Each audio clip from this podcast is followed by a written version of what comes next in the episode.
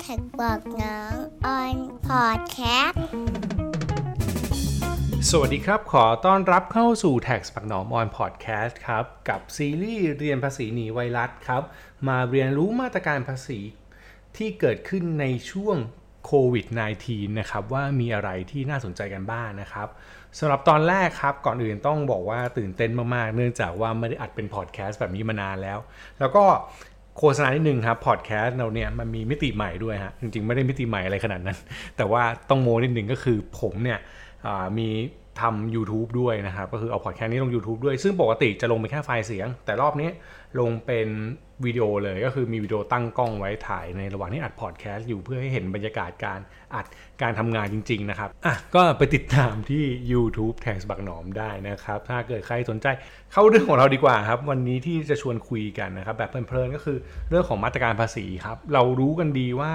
ในช่วงเนี้ยมาตรการภาษีออกมาเยอะมากครับ จริง ๆ มันต้องบอกว่าไม่ใช่แค่มาตรการภาษีด้วยจริงๆมันเป็นมาตรการ ดูแลเยียวยาผลกระทบไวรัสโคโรนานะครับชื่อเต็มของมันเนี่ยมันชื่อว่ามาตรการดูแลและเยียวยาผลกระทบจากไวรัสโคโรนาต่อเศรษฐกิจไทยทั้งทางตรงและทางอ้อม ระยะที่ 1 แล้วก็ระยะที่ 2 อันนี้คือที่ผมปิ้นมานะครับใครดูในวิดีโออยู่ก็จะเห็นว่าเนี่ยมันเป็นปึกอยู่ 2 ปึกนี้ ซึ่งไอ้สปึกนี้เนี่ยมันมีหลายเรื่องหลายราวมากครับผมก็พยายามอ่านทำความเข้าใจของมันอยู่ แล้วก็อยากจะชวนมาคุยถึงภาพรวมที่มันเกิดขึ้นทั้งหมดนะครับ โดยจริงๆแล้วมันไม่ใช่แค่มาตรการภาษีครับ มันเป็นมาตรการการคลัง มาตรการทั้งการเงิน มาตรการเรื่องอื่นด้วยที่จะมาพูดคุยกัน ลองมาดูกันนะครับ ก็ผมแบ่งตอนแรกเวลาผมพูดภาพรวมผมจะแบ่งอยู่เป็น 4 ด้านนะครับ ด้านแรกคือช่วยเหลือด้านการเงิน ก็คือสำหรับคนที่ไม่มีเงิน หรือคนที่ขาดขาดเงินเลยแบบอยากได้เงินเข้ามาก่อนเนี่ย มีอะไรที่ช่วยเหลือด้านการเงินได้บ้างนะครับ อันนี้เป็นอันแรก อันที่ 2 ผมแบ่งออกมานะครับเป็นเรื่องของการเสริมเพิ่มสภาพคล่องไอ้คำว่าเสริมเพิ่มสภาพคล่องเนี่ยก็คือว่าอาจจะช่วยขยายเวลาการจ่ายเงินบางอย่างออกไป เช่นเลื่อนเวลาการจ่ายภาษี หรือว่าเลื่อนเวลาการทำนู่นทำนี่ให้มันแบบช้าลงบ้างนะครับขยายเวลาให้หรือว่ามีเงินเล็กๆน้อยๆเข้ามาเติมให้ทำให้ธุรกิจเนี่ยหรือคนธรรมดาเนี่ยมีสภาพคล่องมากขึ้น อันต่อมาที่3เนี่ยก็คือสนับสนุนผู้มีส่วนช่วยกระตุ้นเศรษฐกิจ กลุ่มที่3เนี่ยผมแบ่งว่าคือคนที่มีฐานะหรือมีเงินมีความสามารถในการจัดการการเงินอยู่เนี่ยตรงนี้ก็มีส่วนช่วยในมาตรการนี้ด้วยก็คือ ถ้าคุณมีเงินอยู่ แล้วคุณเอาเงินมาลงทุนในระบบมาทำนู่นทำนี่มาเพิ่มเติมให้ เพื่อช่วยกระตุ้นเศรษฐกิจเนี่ยมันก็จะทำให้คุณได้รับสิทธิประโยชน์บางอย่างกลับไปนะครับสุดท้ายอันที่ 4 มาตรการอื่นๆที่เกี่ยวข้อง เป็นเรื่องอื่นๆที่พยายามจะรวมในกลุ่ม 1 2 3 ไม่ได้ก็เลยเอามาไว้ในอันที่ 4 อันเดียวกันทั้งหมด เรามาคุยกันที่อันแรกก่อนก็คือเรื่องของการช่วยเหลือด้านการเงินนะครับ ช่วยเหลือด้านการเงินแน่นอนนะฮะแบ่งก่อนแบ่งเป็นของบุคคลก่อน อันนี้ผมพูดคร่าวๆก่อนนะครับ เพราะว่าเดี๋ยวเราจะไปเจาะลึกกันในแต่ละเรื่องเนี่ยในแต่ละตอนที่ผมเลือกมาว่าผมจะพูดเรื่องของใครอะไรยังไงบ้าง แต่ว่าโดยรวมภาพรวมคร่าวๆก่อนก็คือ ถ้าเป็นช่วยเหลือเรื่องเงินเนี่ยนั่นคือสินเชื่อครับ สินเชื่อที่ได้เนี่ยคือสินเชื่อส่วนของเป็นดอกเบี้ยต่ำ สินเชื่อดอกเบี้ยต่ำเนี่ยก็จะมีตั้งแต่สินเชื่อฉุกเฉิน10,000 บาทนะครับกู้ได้เลยไม่ต้องมีหลักประกัน สินเชื่อพิเศษ 50,000 บาท มีหลักประกันแล้วก็มีการให้ดอกเบี้ยนะครับรับจำนำที่ต่ำลงนะครับอันนี้คือฝั่งสินเชื่อดอกเบี้ยต่ำสำหรับบุคคลธรรมดาเขามีการอัดฉีดเงินเข้ามาช่วยเหลือแบบนี้ ซึ่งส่วนใหญ่เป็นธนาคารรัฐนะครับก็จะมีทั้ง กรมสินทกสอะไรพวกนี้นะครับก็ไปดูรายละเอียดได้นะฮะแล้วเดี๋ยวเราจะมามัดรวมสรุปกันอีกทีหนึ่งอันนี้คือสินเชื่อนะครับ ให้เงินกู้แต่อย่าลืมนะครับ นี่คือเงินกู้ก็คือเราไปกู้เขา เราต้องชดใช้นะครับเป็นหนี้นะครับ อันนี้คือเงินที่เราไปกู้มาไม่ใช่ให้ฟรีๆเป็นกระลึงเรียกว่าเป็นสิ่งที่มาช่วยเสริมสภาพคล่อง แต่ว่าไม่ได้ไม่มีแบบเขาเรียกอะไรให้ฟรีให้เปล่าไม่ใช่ต้องไปใช้เขาเหมือนเดิมนะครับอะอันที่ 2 กลุ่มของช่วยเหลือด้านการเงินบุคคลธรรมดาเนี่ยคือสนับสนุนเงินครับให้เงินเลยนะครับ w w w เราไม่ทิ้งกัน .com นี่คือตัวอย่างแรกครับก็คือให้เงินเลยคนละ 5,000 บาทเป็นเวลา 3 เดือนนะครับสำหรับคนที่ไม่อยู่ในระบบประกันสังคมไปที่ w w w เราไม่ทิ้งกัน .com ส่วนอีกอันนึงคือให้เรื่องของประกันสังคมนะครับกรณีที่ได้รับผลกระทบจากโควิด -19 เนี่ยก็จะมีให้สิทธิ์ว่างงาน 50%ของค่าจ้างนะครับค่าจ้างสูงสุดคือ 15,000 บาท ไม่เกิน 15,000 บาทนะครับก็คือ 50%สูงสุดไม่เกิน50%ของเงิน 15,000 บาทเนี่ยสูงสุดมันก็คือ 7,500 บาท นายจ้างให้นะครับ180 วัน ในกรณีหนึ่งที่ถูกกักตัว หรือว่ามีต้องไปพบผู้ติดเชื้อหรือใกล้ชิดผู้ติดเชื้อนายจ้างสั่งหยุดอันนี้ 1 อัน อีกอันหนึ่งคือรัฐสั่งนะครับรัฐสั่งให้หยุดอันนี้ก็จะได้อีกอันหนึ่งนะฮะ อันนี้เป็นส่วนของประกันสังคม ซึ่งเรื่องนี้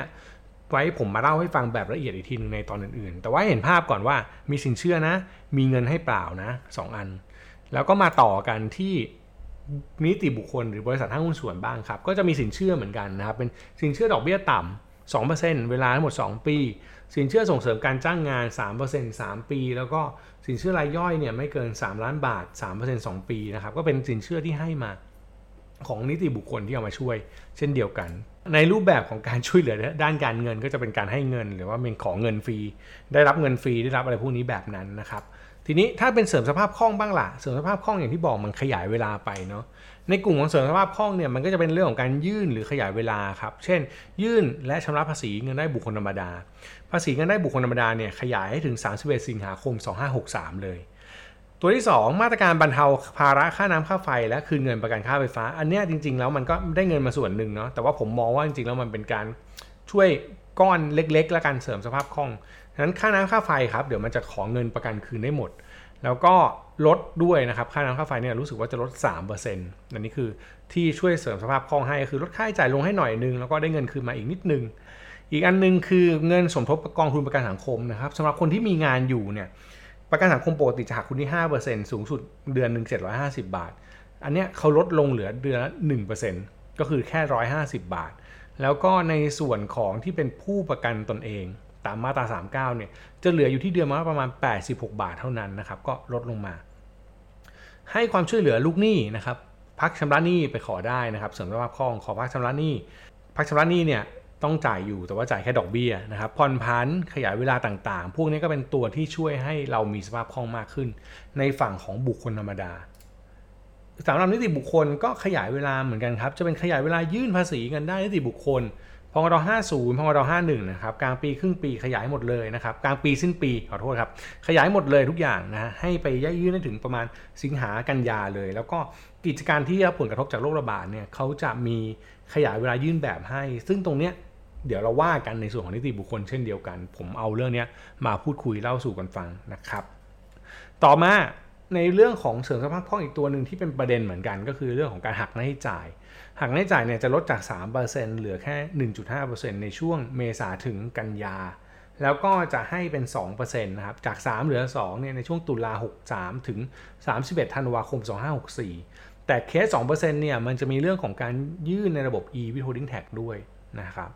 ส่วนในฝั่งของภาษีมูลค่าเพิ่มก็คือใครเป็นผู้ประกอบการที่ส่งออกที่ดีเนี่ยก็จะรับสิทธิ์นะครับคืนภาษีมูลค่าเพิ่มภายใน 15 วัน ในกรณียื่นผ่านเน็ต แล้วก็ 45 วันในกรณียื่นกระดาษนะครับ ซึ่งกฎหมายก็เพิ่งออกตัวหักหน้าใช้จ่ายออกมา ในวันที่ 30 มีนาที่ผ่านมานี้นะครับอ่านิติบุคคลเนี่ยยังได้อีกก็คือภาคชำระหนี้ได้เหมือนบุคคลธรรมดาครับผ่านพันขอขยายเวลาได้ แล้วก็มีนิติบุคคลบางคนนะครับบริษัทห้างหุ้นส่วนบางที่เนี่ย ขอคืนเงินประกันค่าไฟได้ด้วยนะครับแล้วก็ลดค่าไฟค่าน้ำอะไรพวกนี้เหมือนกัน ส่วนประกันสังคมที่ยังต้องส่งอยู่เนี่ยก็ลดเปอร์เซ็นต์ให้จากที่ต้องส่ง 5%นะครับ ก็จะเหลือ 4%ลดให้หน่อยหนึ่ง จาก 750 เหลือ 600 อันนี้จะเป็นส่วนของนายจ้างที่สมทบนะครับ ไม่เหมือนของลูกจ้างเมื่อกี้ที่หักจากเราเนี่ยจะหัก 1%อันนี้คือเสริมสภาพคล่องนะครับ ยังไม่หมดนะครับ ยังมีพวกแบบ คร่าวๆแล้วกันนะครับ อันนี้ผมว่าไม่ค่อยได้เกี่ยวกับเราเท่าไหร่เป็นพวกภาษีสรรพสามิตกิจการที่รับผลกระทบต่างๆ อันนี้ก็จะมียื่นเวลาให้ทั้งกิจการที่ต้องปิดนะครับ แล้วก็กิจการที่เป็นพวกน้ำมันที่มันมีแบบปัญหาเรื่องขนส่งเรื่องสภาพคล่องเรื่องอะไรแบบนี้เขาก็จะช่วยให้นะฮะแล้วก็ยกเว้นพวกสินค้านำเข้าที่เป็นอุปกรณ์การแพทย์ที่ป้องกันรักษาโควิด -19 ทีนี้ ในกลุ่มหนึ่งนะครับ อันนี้กลุ่มที่3ละกลุ่มที่ 3 ก็คือเรื่องของการกระตุ้นเศรษฐกิจ ก็คือใครสนับสนุนเศรษฐกิจใครช่วยเหลือ ดูแลเศรษฐกิจโดยการเอาเงินมาลงในระบบ ตามที่กฎหมายกำหนด ซึ่งอย่างบุคคลธรรมดาเนี่ยก็มี 2 อัน อันแรกคือ S S F แบบพิเศษลดหย่อนภาษีสูงสุด 200,000 บาท แล้วก็อีกอันคือประกันสุขภาพลดหย่อนภาษีสูงสุด 25,000 ซึ่งมันก็จะมีเงื่อนไขของมันอีกนะครับ เดี๋ยวเราค่อยไปว่ากันในตอนละเอียดตอนอื่นๆละกัน แต่ว่าให้เห็นว่าในเคสเนี้ยคือกระตุ้นให้คนที่มีเงินอยู่ ไปซื้อ กระตุ้นให้คนที่สามารถจะดูแลตัวเองได้ มีการผลักภาระให้คนพวกนี้ดูแลตัวเอง เพื่อที่ดูแลแล้วรัฐทำไงสบายขึ้น สบายขึ้นคนพวกนี้ก็ได้สิทธิประโยชน์ทางภาษีตอบแทนนะครับ อันนี้เป็นหลักการคิดของนโยบาย ต่อมานะครับเป็นส่วนของนิติบุคคลบ้างนะครับ นิติบุคคลเนี่ยกระตุ้นเศรษฐกิจยังไงนะฮะฝั่งนิติบุคคลกระตุ้นเศรษฐกิจผมบอกแบบนี้นะครับเขาจะไม่ได้ให้เป็นแบบ ประโยชน์มาเลย อารมณ์เดียวกันกับค่ารถหย่อนก็คือว่า ถ้าคุณทำอะไรที่รัฐเขามีมาตรการให้เนี่ยรัฐจะให้ผลประโยชน์คุณกลับมา เช่น ถ้าเกิดคุณเนี่ยมีการจ่ายดอกเบี้ยจ่ายไป แล้วคุณจดทะเบียนบัญชีเดียว รัฐจะบอกว่าเอ้ยไอ้ค่าใช้จ่ายตรงนี้หักได้เพิ่มนะครับหลักการของของตัวเนี้ยส่วนใหญ่จะเป็นค่าใช้จ่ายที่หักได้เพิ่ม ซึ่งไอ้คำว่าค่าใช้จ่ายหักได้เพิ่มเนี่ยมันเพิ่มขึ้นในลักษณะของเป็นค่าใช้จ่ายทางภาษี คือสมมติผมจ่ายไปร้อยหนึ่งเนี่ยแล้วเขาบอกว่าเฮ้ยเป็นรายจ่ายได้ 2 เท่า แบบเนี้ยมันแปลว่า ถ้าทางบัญชีก็ปกติร้อยหนึ่งจ่ายไปนะแต่ภาษีเวลาคำนวณภาษีเนี่ยภาษีมันคิดจากกาไร ดังนั้นไอ้ร้อยหนึ่งเมื่อกี้เมื่อมาคำนวณภาษีเนี่ยจะถือว่ามีรายจ่ายอยู่ 200พอมีรายจ่าย 200เนี่ยมันทำให้กำไรที่มันเป็นกำไรทางภาษีลดลงกำไรทางภาษีลดลงปั๊บก็เลยเสียภาษีน้อยลง มันจะเป็นกระตุ้นแบบทางอ้อม ให้คนที่ดูแลหรือหรือใช้ตามที่นโยบายรัฐพวกนี้ได้สิทธิประโยชน์นะครับ ซึ่งในมาตรการโควิด -19 เนี่ยก็จะมีเรื่องของดอกเบี้ยจ่ายได้ 1.5 เท่า ค่าจ้างแรงงานนะครับได้ 3 เท่า อันนี้คือในกรณีที่แบบไม่ไล่พนักงานออก เขาก็แบบอยากให้เป็นช่วงเวลาที่อยากจะให้แบบผู้ประกอบการเขาดูแลจัดการอะไรแบบนี้นะครับสุดท้ายนะครับในกลุ่มภาษีมาตรการอื่นๆ มันก็จะมีเรื่องของการปรับโครงสร้างหนี้ของสินเชื่อนะครับสินเชื่อนะฮะไม่ใช่สินเชื่อ สินเชื่อที่มันเป็นนอนแบงค์ทั้งหลายเนี่ยปรับโครงสร้างหนี้ก็จะมียกเว้นภาษีให้ยกยก กรณีค่าโอนจดจำนอง ค่าธรรมเนียมการโอนต่างๆ ในกรณีปรับโครงสร้างหนี้เหลือ 0.01%แบบนี้เป็นต้นนะครับ แล้วก็มีเรื่องของพวกแบบเพิ่มให้กับค่าเสี่ยงภัยให้บุคลากรทางการแพทย์ แล้วก็ให้สิทธิยกเว้นภาษีด้วยก็คือคุณหมอ พยาบาลผู้ที่ทำอาชีพทั้งหมดนะครับที่อยู่ในบุคลากรทางการแพทย์หมดจริงๆ ถ้าผมจำไม่ผิดเนี่ยเขาพูดไปถึงคนแบบ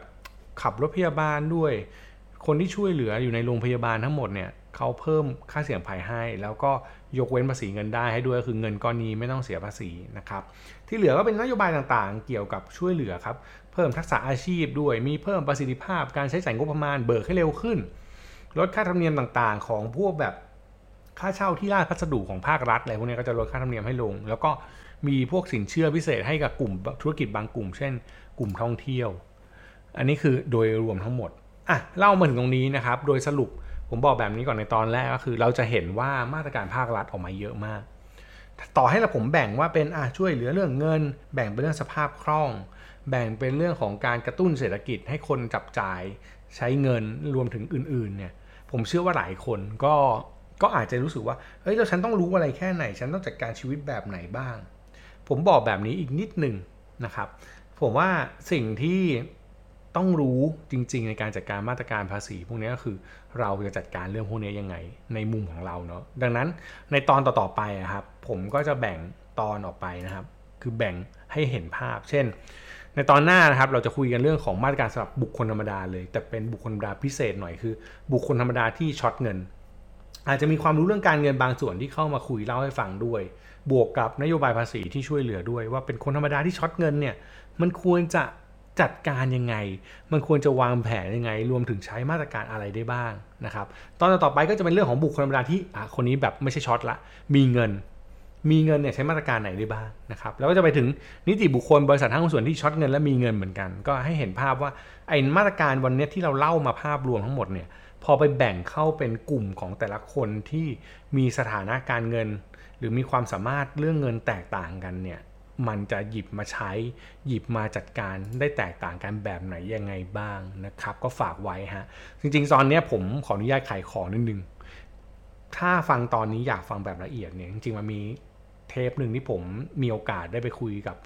น้องเคนนะครับ คุณเคนนักคลินแห่ง The Secret Sauce นะครับ ประมาณ 40นาที พูดถึงเรื่องพวกนี้ทั้งหมดแล้วละเอียดกว่าตอนนี้แต่ว่าอย่างที่บอกอันนี้มันเป็นพอดแคสต์ตัวเองนะผมทำสั้นๆพอ เพราะว่าผมขี้เกียจนั่นเองนะฮะโอ้โห พูดแบบไม่อายตัวเองเลยอะกลับมาไปฟังในตอนของคุณเคนนักคลินได้นะครับ The Secret Sauce มันจะมีพูดถึงเรื่องของแบบคู่มือผู้ประกอบการเยียวยาเรื่องภาครัฐอะไรเงี้ยก็ไปนั่งฟังดูมีประมาณ40นาที ผมเชื่อว่าตอนนั้นก็เป็นอีกตอนหนึ่งที่จะฟังแล้วทำให้เข้าใจมาตรการมากขึ้น ฝากไว้นิดนึงสำหรับคนที่สนใจเรื่องนี้นะครับ คือต้องบอกว่ามันเป็นปัญหาอยู่สองสาเรื่องกันหนึ่งคือ มาตรการพวกนี้มันออกมาใหม่ และออกมาเร็ว ออกมาเร็วมากเลย อันที่ 2 มาตรการพวกนี้เนี่ย ความชัดเจนบางทียังไม่มีเพราะมันเป็นมาตรการมันยังไม่ใช่กฎหมาย และที่สามสุดท้ายก็คือว่าคนหลายคนรวมถึงผมเองด้วยนะ อันนี้ผมกล้าพูดเลยว่า เรียนรู้เรื่องพวกนี้ทันควันมากๆคือเร็วมากๆ คือสิ่งที่ผมทำก็คือสรุปได้อะไรเงี้ยบางคนอาจจะเห็นผมเขียนลงเพจแล้วแบบสรุปอะไรพวกนี้มาครับจริงๆมันผ่านการอ่านมาเยอะมาก แล้วพออ่านมาเยอะมากเนี่ยปัญหาก็คือว่าต้องอ่านเยอะในเวลาสั้นๆเนี่ยบางทีบางเรื่องมันอาจจะแบบหลุดบางเรื่องอาจจะบอกเลยครับว่าไม่แน่ใจ